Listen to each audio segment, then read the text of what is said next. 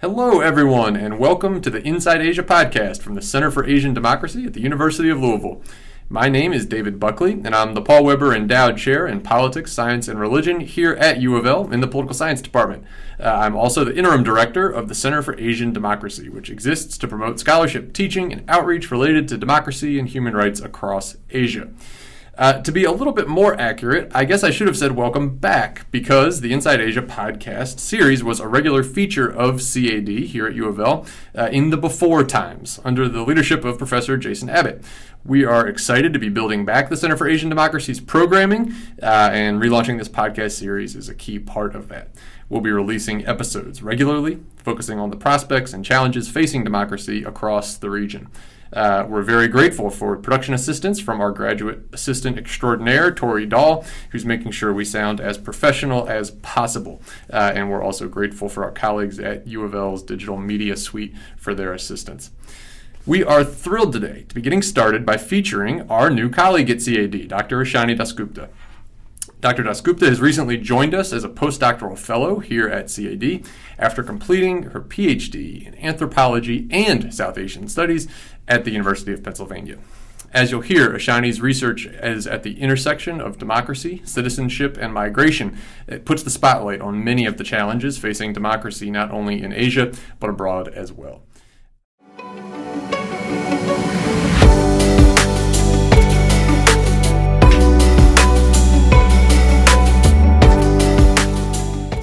Before we get started, let me tell you a little more about Ishani's work.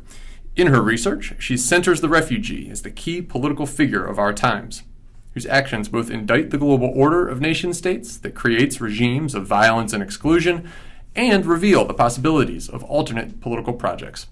Her research explores the formation of deterritorialized Tibetan nation, a polity that emerges through political mobilization and resistance practices across discrete settlements and communities democratic participation in an exilic political order, alternate forms of citizenship, and practices of preservation and community building, while simultaneously navigating a hostile and unstable geopolitical landscape that creates the conditions of statelessness. Ishani's essay, The Burning Body and the Withering Body Embodied Resistance Practices in the Tibetan Community, won the 2019 Best Graduate Paper Prize from the Association of Political and Legal Anthropology, and she completed her dissertation with distinction at Penn.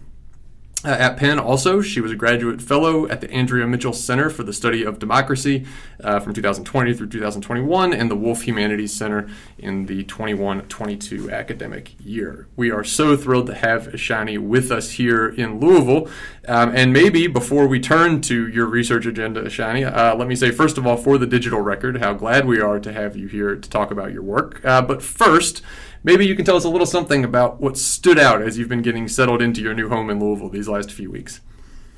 Okay, uh, thank you so much, David. Thanks for the you know warm introduction, and it's a real privilege starting off the Inside Asia podcast once again.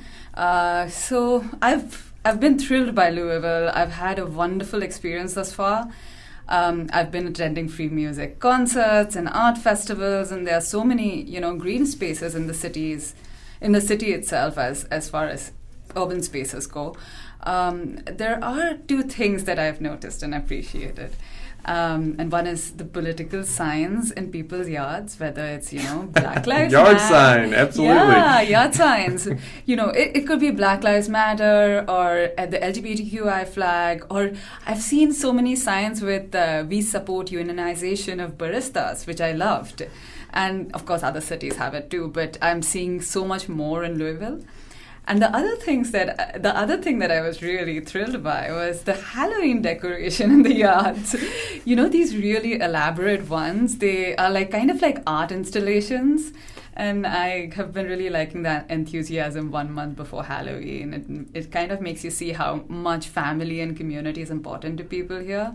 So these are like things that are just like standing out. I'm sure I'll discover more as we go by. Well, on that last point, I will have to recommend to you that you make your way to uh, a street called Hillcrest in, in my own Crescent Hill neighborhood at some point in time. This is a street that is so famous for its Halloween decorations that they hire sort of private logistics companies to coordinate the visitors wow. who walk up and down the street.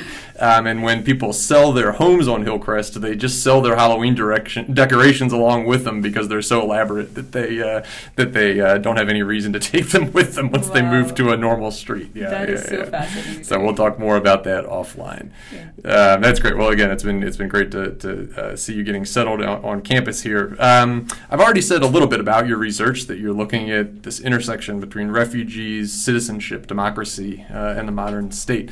Uh, these are all obviously small topics, right? Um, can, can, you tell us a little bit more about um, how you got into this research? What is the substance of your research agenda to, to this point um, that's gotten you uh, to the end of your doctoral studies? Uh, sure, it's a, a, substance is a is a very uh, I think it's a tall ask, but I, I will try. Um, the Tibetans, you know, have often been conceptualized as a religious people. Um, words like non-violent, spiritual, uh, all these become kind of defining words when we think about the Tibetans.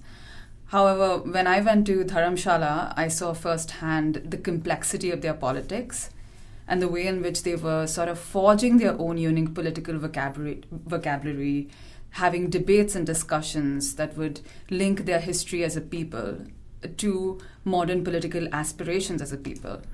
Uh, so I began to observe their political practice and saw um, that, you know, through these practices, they were carefully constituting what I came to call the deterritorialized Tibetan nation. And I narrowed it down to two types of practices. So we have citizenship practices, which include voting and paying taxes, electing representatives, but also performing particular civic duties, helping their compatriots navigate uh, border regimes, you know, and other forms of community organization and building. And the second type of practices that I got very interested in observing and, and being a part of were resistance practices, which often resulted in uh, sort of um, nationalistic galvanization across discrete settlements and communities. So I would say at the at the heart of my dissertation lies these practices that transform these settlements from sites of displacement and even dispossession uh, to those of national belonging. That's that's a great overview. I mean, can you tell us a little bit? Um, this might be especially useful to sort of graduate students in our audience. Um, how did you wind up narrowing in on this particular dissertation topic as an anthropologist? Um, what was the process through which you came into graduate school with a certain set of interests and turned them into a focused research project that you could tackle in the course of a dissertation? To be honest, David, I think my involvement with the Tibetan community was just by chance. Um, it began in 2009 when I went to Dharamshala as part of a Students for Free Tibet student camp. And it was there that I met and I, uh, I learned about the Tibetan resistance movement, but I also met with political prisoners, uh, spoke to politicians, and interacted closely with Tibetan activists. Um, from then on, it was literally year by year my commitment to understanding the Tibetan movement grew. And my, I did my master's from the Tata Institute of Social Sciences in Mumbai, um, which was also about the exile community, uh, about their built environment and the spatial dynamics of Dharamshala. Then uh, in graduate, graduate school, my department at Penn was extremely supportive of my work, and I was able to spend my second year of graduate studies in Dharamshala learning Tibetan. And later in my PhD, I won a few fellowships that allowed me to conduct fieldwork for a year and a half. So I landed up spending a lot of time in the field. Um, and in with every stint in the field gave me a deeper perspective on the Tibetan movement and of them as a people striving not just to survive, but to build despite displacement, despite having experienced conflict, violence, and flight, and continuing to sort of experience stateless precarity. Um, and I guess the truth is, I kept learning in the field, and the generosity of my friends, my teachers, and my interlocutors in sharing their lives, their thoughts, uh, deepened my investment.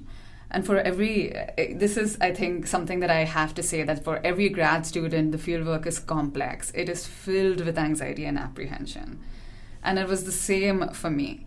Um, but I think my commitment was sharpened uh, by sort of an inspiration that I felt while living amongst the Tibetan, not just because of their political movement, that was just one facet of it, but because of the world they were creating. And I got very invested in that.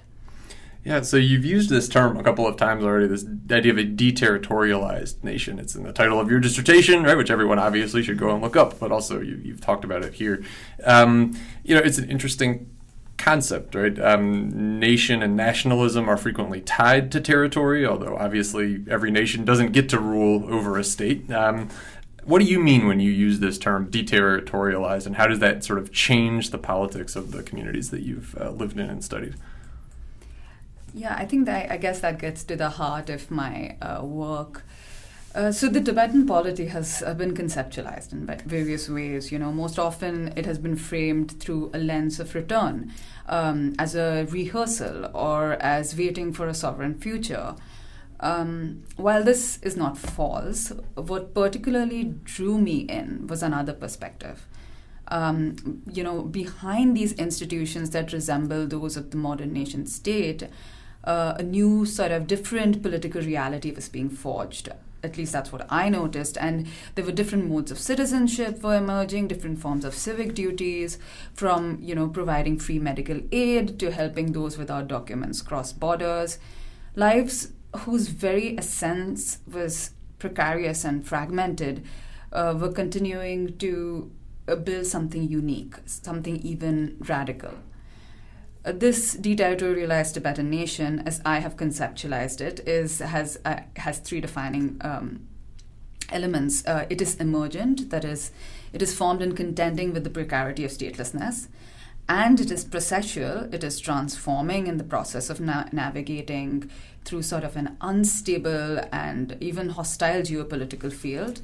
And it is generative. It gives rise to different political possibilities. This nation is is also what I um, think as non sovereign because refugees occupy a position outside the tripartite basis of sovereignty, which includes citizen, state, and territory. However, at the same time, the decent, uh, deterritorialized nation continues to be sort of enchanted by sovereignty in its emulation of parliamentary democracy.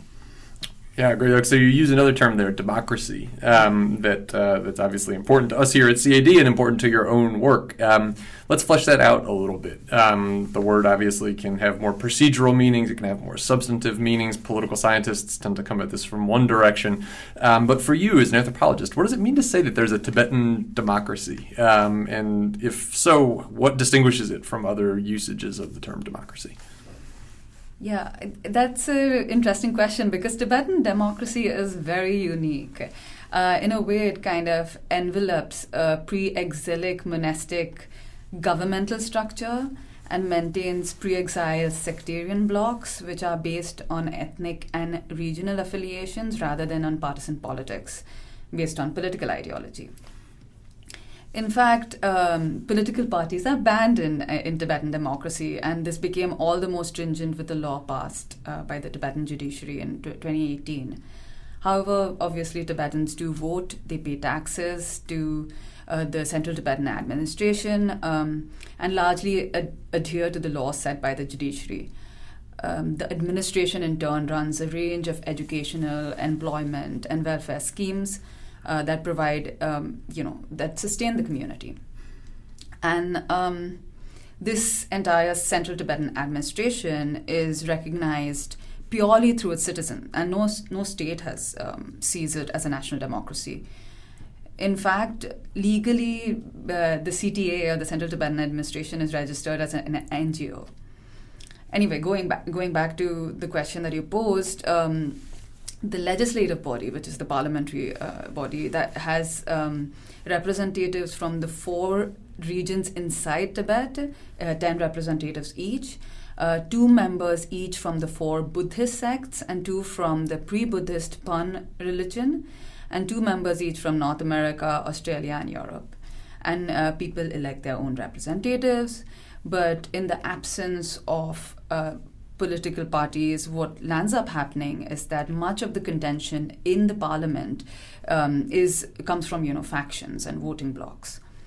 Um, additionally, I think it was 2011 that the Dalai Lama retired from political life, and he continues to be a significant force in the democracy, and things are not done without his approval. Um, another factor is that monks get two votes. Uh, they vote for their representatives of the religious sect as well as representatives of their regions. And um, there has been a lot of debate and discussion in the community, and it is ongoing. Uh, Tibetan democracy is an evolving feature um, regarding revamping the structures based on region and religion. So. Okay, okay. So I have to invoke the powers of the podcast moderator here uh, to focus on my own research interests, which you just put on the table. So, it, so it's your fault. Um, when listeners hear about Tibetan nationalism, probably for non-experts, uh, the first face that literally comes to mind is the Dalai Lama's. Um, you've already told us a little bit something here about the very unique role that religious authorities play within the democratic structures of Tibet. Um, maybe you could tell us a little more broadly, even outside of the formal institutions, about the political role that you see religious authorities playing today in the Tibetan uh, community in exile. Um, and if you have any reflections on sort of how that role has changed over time, you mentioned even contention over the, the structure of formal legal institutions. Uh, what shape does that take? What kinds of options are on the table? Yeah, absolutely. Um, religion is a really significant aspect of Tibetan life and its social political formations. And religious leaders um, perform the role of community leaders. Uh, the Dalai Lama, as you mentioned, uh, is, of course, almost, and here I emphasize almost, is almost uni- unanimously revered. Um, Tibetans often, both publicly and privately, ascribe the success of the exile community to him people have claimed and uh, have known to have escaped Tibet just to come and see him in exile. There's a deep reverence even within the Tibet, within Tibet, and almost every uh, large-scale protest movement, um, including the self-immolations that have been happening, uh, began with the slogan "Free Tibet" and return of the Dalai Lama. Um, and, and a single word by His Holiness the Dalai Lama can move mountains. Uh, let me give you an example.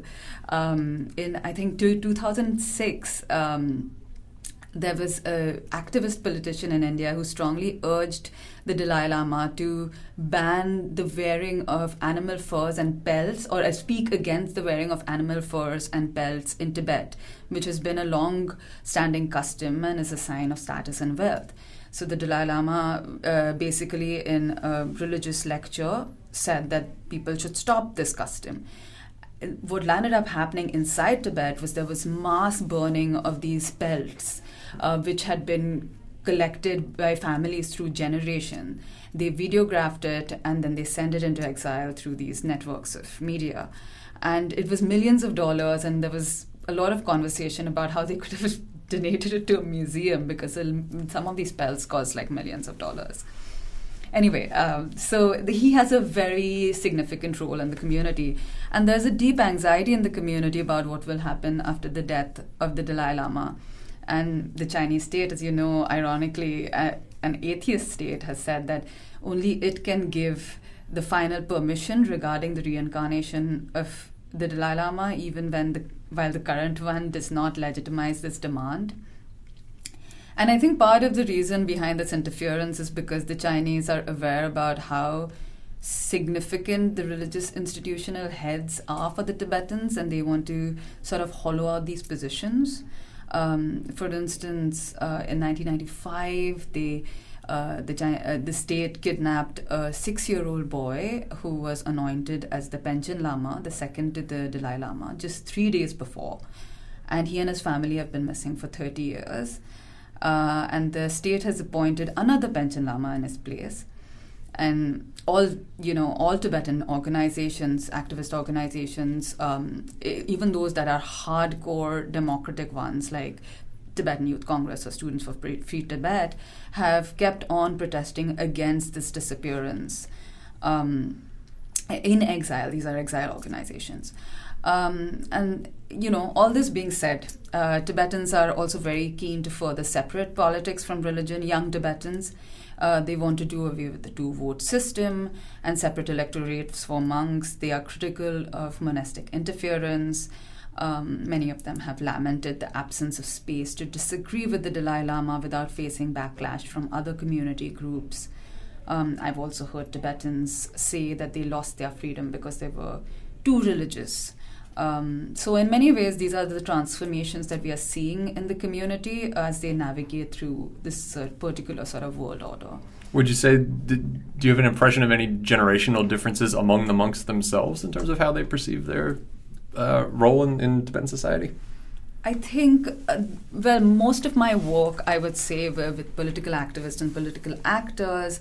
Um, I can't really represent the monastic community as much, but I do think that there there is a strong um, commitment to democracy, especially amongst the monks who la- who do land up becoming representatives in the parliament or members of the uh, or, I mean members of their uh, regional or religious sects, and they uh, a lot of them are deeply um, critical, uh, and this was a recent event that happened, of various religious structures that have still continued to have sort of a prevalence in the community. For instance, there was a, a really famous incident of a monk critiquing the oracle, um, the institution of the oracle, um, and that itself got a lot of backlash. But so so it's the community is very variable and complex, and definitely there are people uh, there are people from the monastic community that want democracy to um, to to be to separate religion as much as possible. Mm-hmm. So you've talked about protest a number of mm-hmm. times. Obviously, a lot of your research is with the sort of activist uh, community there. Um, again, listeners may have some stereotypes about what protest looks like, especially the very distinctive form um, of, of, the self immolations. But more broadly, what does protest look like when you're an ethnographer on the ground in the Tibetan context in exile? Um, how does it matter to your protest that you're in a deterritorialized nation? How does it change the, the politics of protest? Um, yeah, I, I, you know, I guess for a community very much held together by their political commitment to a Tibetan nation, protest kind of plays a very important and defining role. Um, so when I started my project first, self-immolations had become a significant a significant form of protest in Tibet, uh, with some occurring in a- South Asia. I was a part of many candlelit vigils and prayer ceremonies for self-immolators. Um, during my fieldwork, I also landed up volunteering for a long period of time at the Tibetan Youth Congress, uh, which is the largest and the oldest grassroots democracy organization in exile. Um, they were the ones who had uh, who, who had initiated um, you know almost all of the um, hunger strikes unto death in exile. They were also very significant in the protest mobilizations that were happening.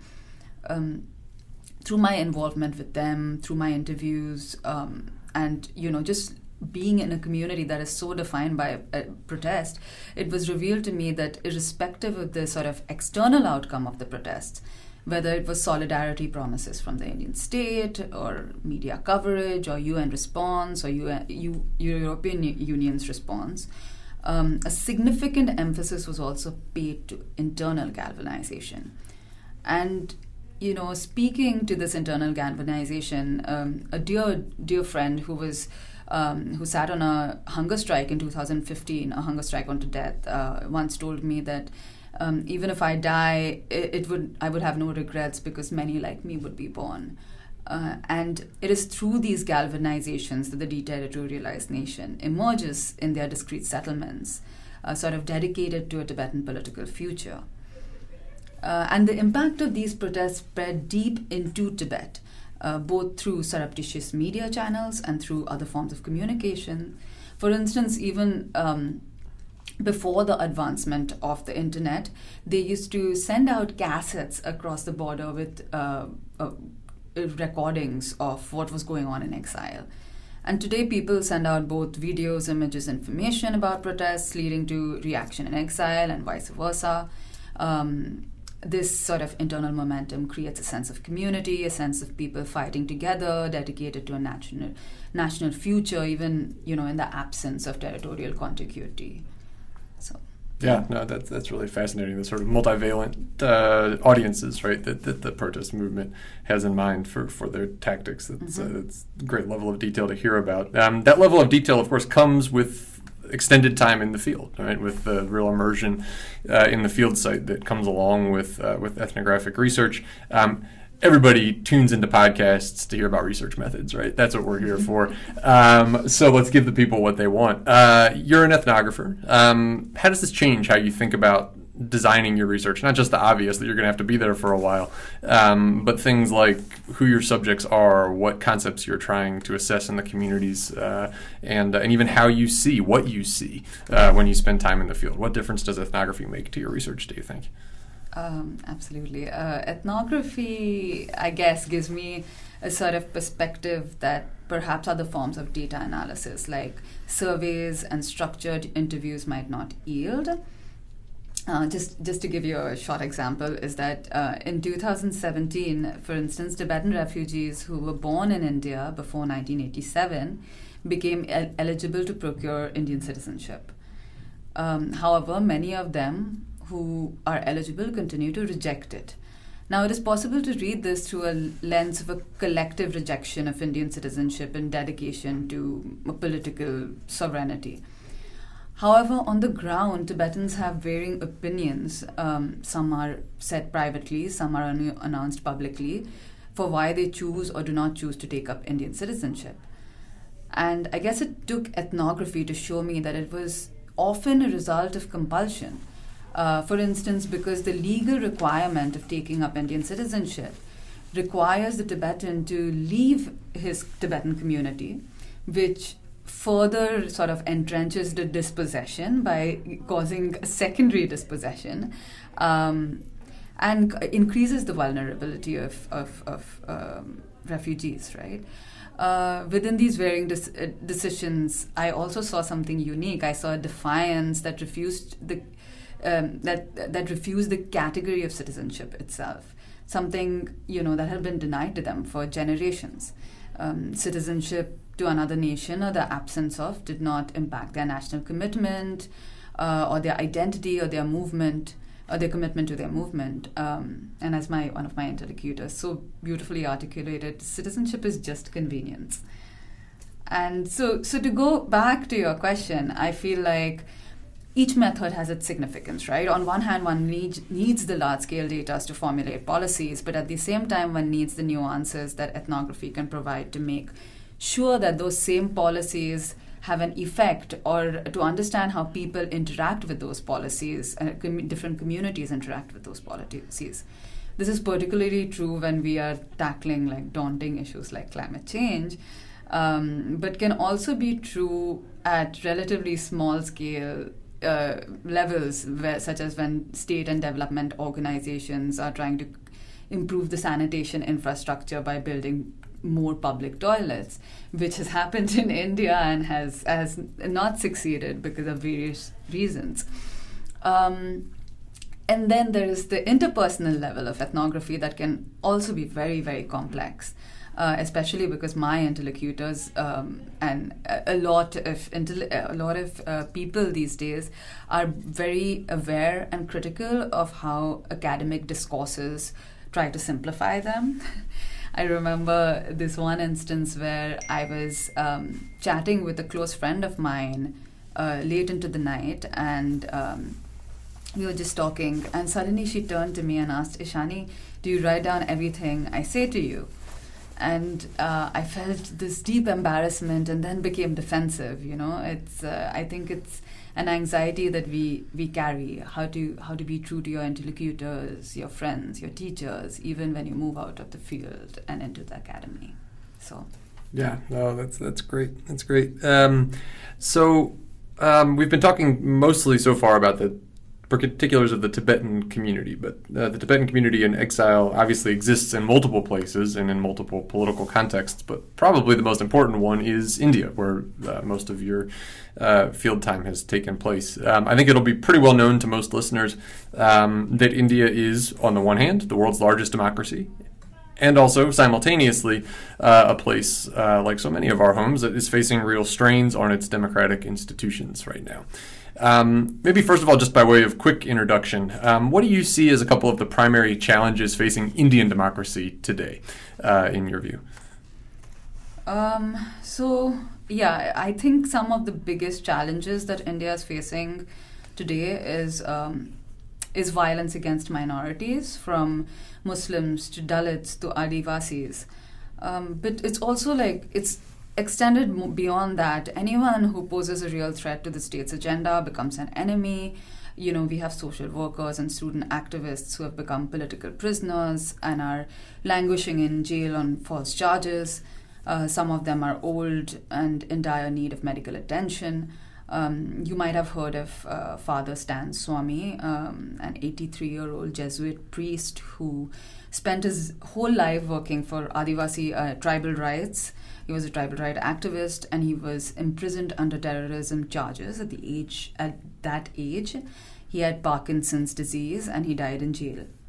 And it created a, a, a, almost a global uproar, but there are still too many political prisoners um, in, in jail who were imprisoned on similar charges.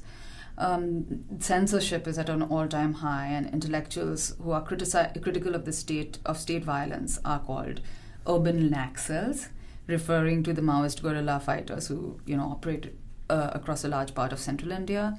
Um, critics become targets of trolling and sometimes even violence.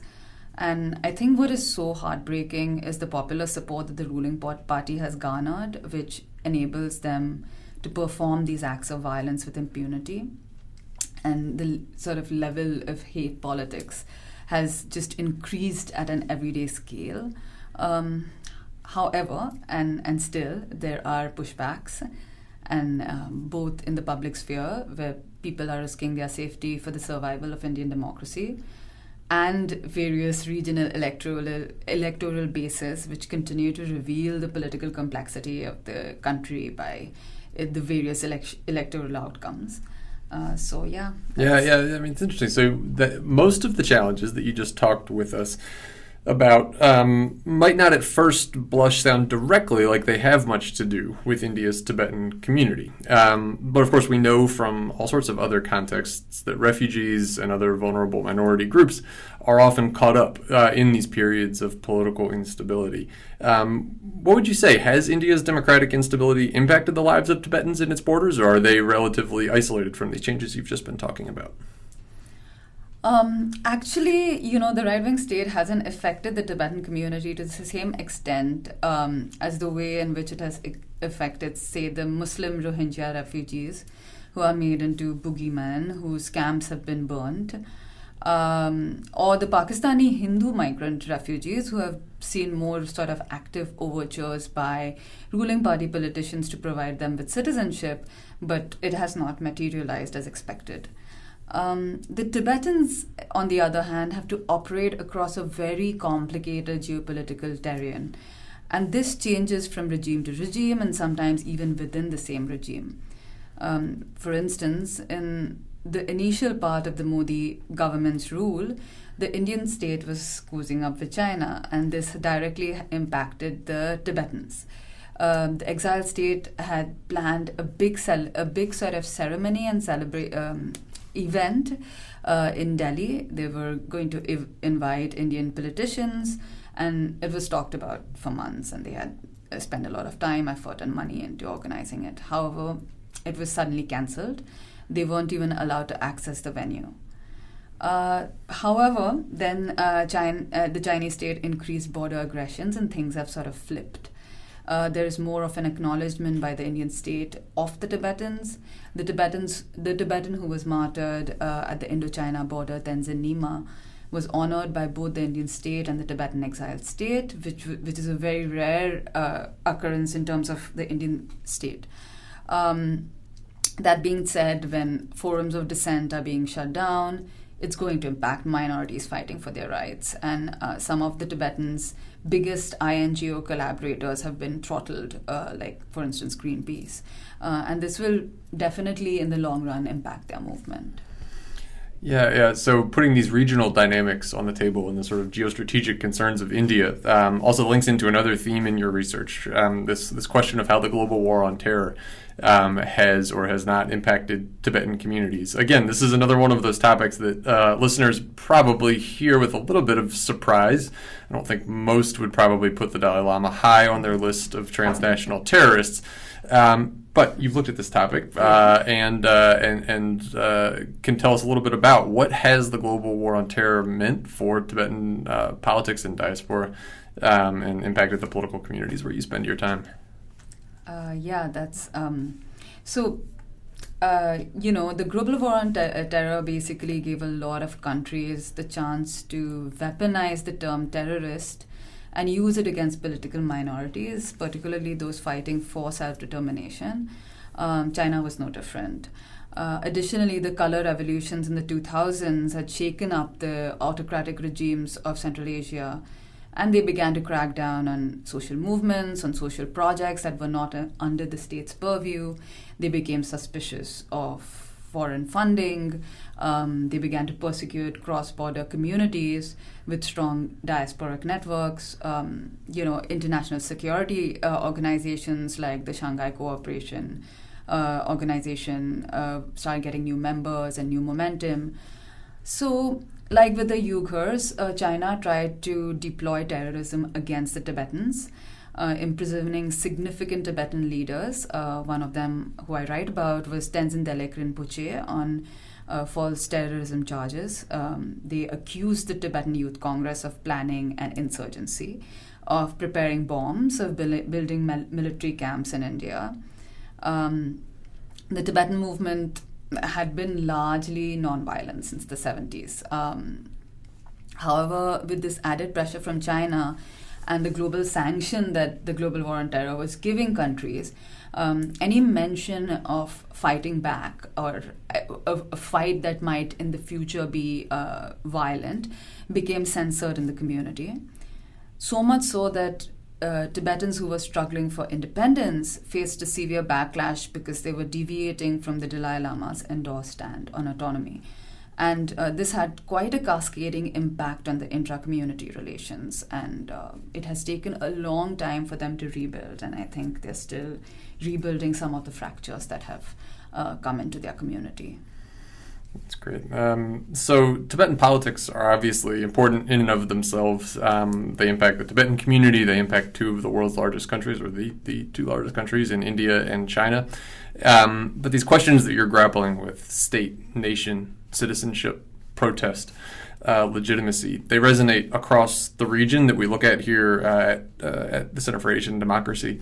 Um, I'm wondering when you step back from your particular field site, um, where do you see your research illuminating politics um, in other corners of uh, South Asia or, or, even thinking more broadly? Um, well, I think it, it, my research will probably, I, I hope, my research will uh, have a larger impact because you know in a world where states are progressively moving towards the right and where ethno-nationalism and other fi- forms of violent groupism are threatening human rights um, it has become all the more necessary to recast ideas of what it means to belong as a nation and as a community.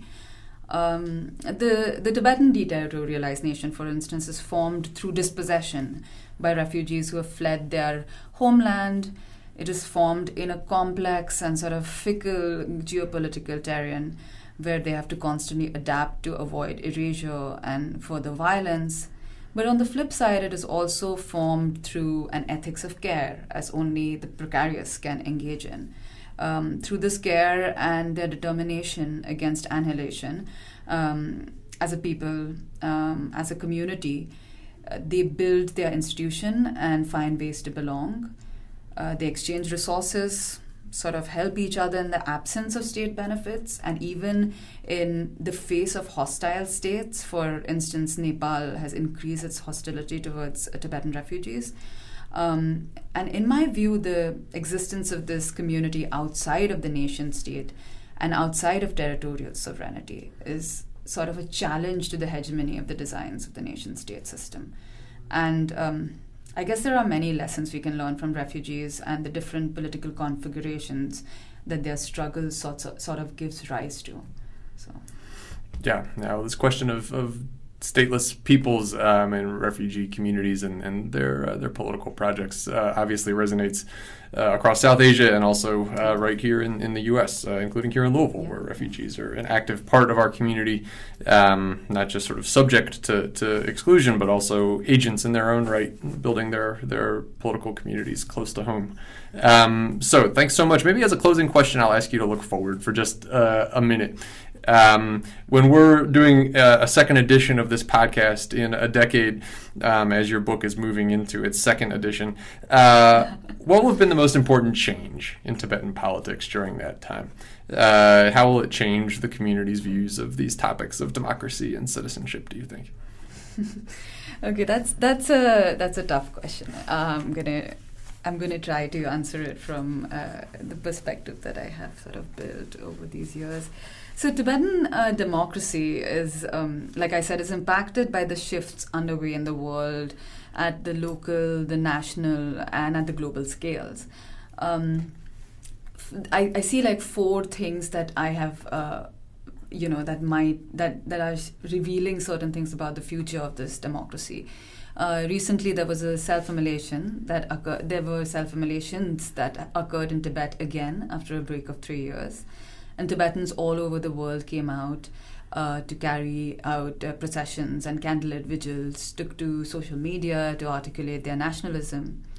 But it also made me think: what has led to a self-immolation again after three years? and what are newer forms of protest that are underway that would impact and even transform the Tibetan community. The other important topic um, with respect to the community's uh, politics is uh, the passing away of the Dalai Lama and his succession. He is not only the leader of the Tibetan people, but he also has a certain international status. Um, in India, he's considered an honored guest and uh, he's uh, the representative of the Tibetan people there. Um, so, how will his death shift Tibetan political landscape, both internal to the community and external externally um, in the larger world uh, with respect to the Tibetans, and how will that impact their democracy? Uh, the third important factor is the Tibetan community's future in the exile center of India um, as Indian citizenship laws deny most Tibetans and their subsequent generation citizenship status, will Tibetans continue to stay, uh, build their communities in the exile headquarters of India, or will they leave? And then what will happen to the institutions? And this is a constant anxiety in the in the field too. And the fourth important factor is the shifting sort of geopolitical landscape. Um, as you know, US and China enter into a phase of nation state antagonism, and as Central Asia experiences destabilization due to the recent war between Russia and Ukraine. And additionally, India's own march towards regionally asserting its pa- power will bring about new alliances and enemies. And Tibetans have to find a way to navigate these shifting landscapes. Um, these are sort of the four big points that have roles to play in the development of the future of Tibetan politics.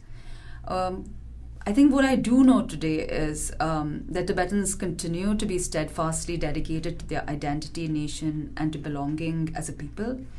They have built ways to do that in contending with hostile and sometimes even abrasive global forces. Um, while I see quite a bit of sectarian rift that might arise in the future, I also see young Tibetans keen on marching forth, vociferous in critiques of institutions and structure both of their own community and of sort of the patronizing global world order. There are fears that the community will fragment, people will leave their settlements and communities in India, but but I believe that they will continue being involved in creating a nation and in contending with global forces that are trying to stymie their national potential. I also believe that religion might actually recede or take a different form in the political sphere in the coming years. And frankly, the youth is uh, very it's uh, the youth is of a different kind right? The the young generation and they will bring new forms of radicalism in their leadership. And i'm looking forward to seeing where it will go. So Well, thanks so much. Um, you know, the richness of the case is obviously why you're uh, so well positioned to, to keep telling us uh, important uh, stories, both about the past, but also these trends going forward. And uh, everyone in the audience can hear why we at CAD are so thrilled to have Ishani join us um, and to continue to participate in our community here. Um, so, to our listeners, we are so glad to be back with you. Um, and uh, please keep your eyes on the Center for Asian Democracy's various social media accounts Facebook, Twitter, YouTube, Instagram, et cetera, et cetera.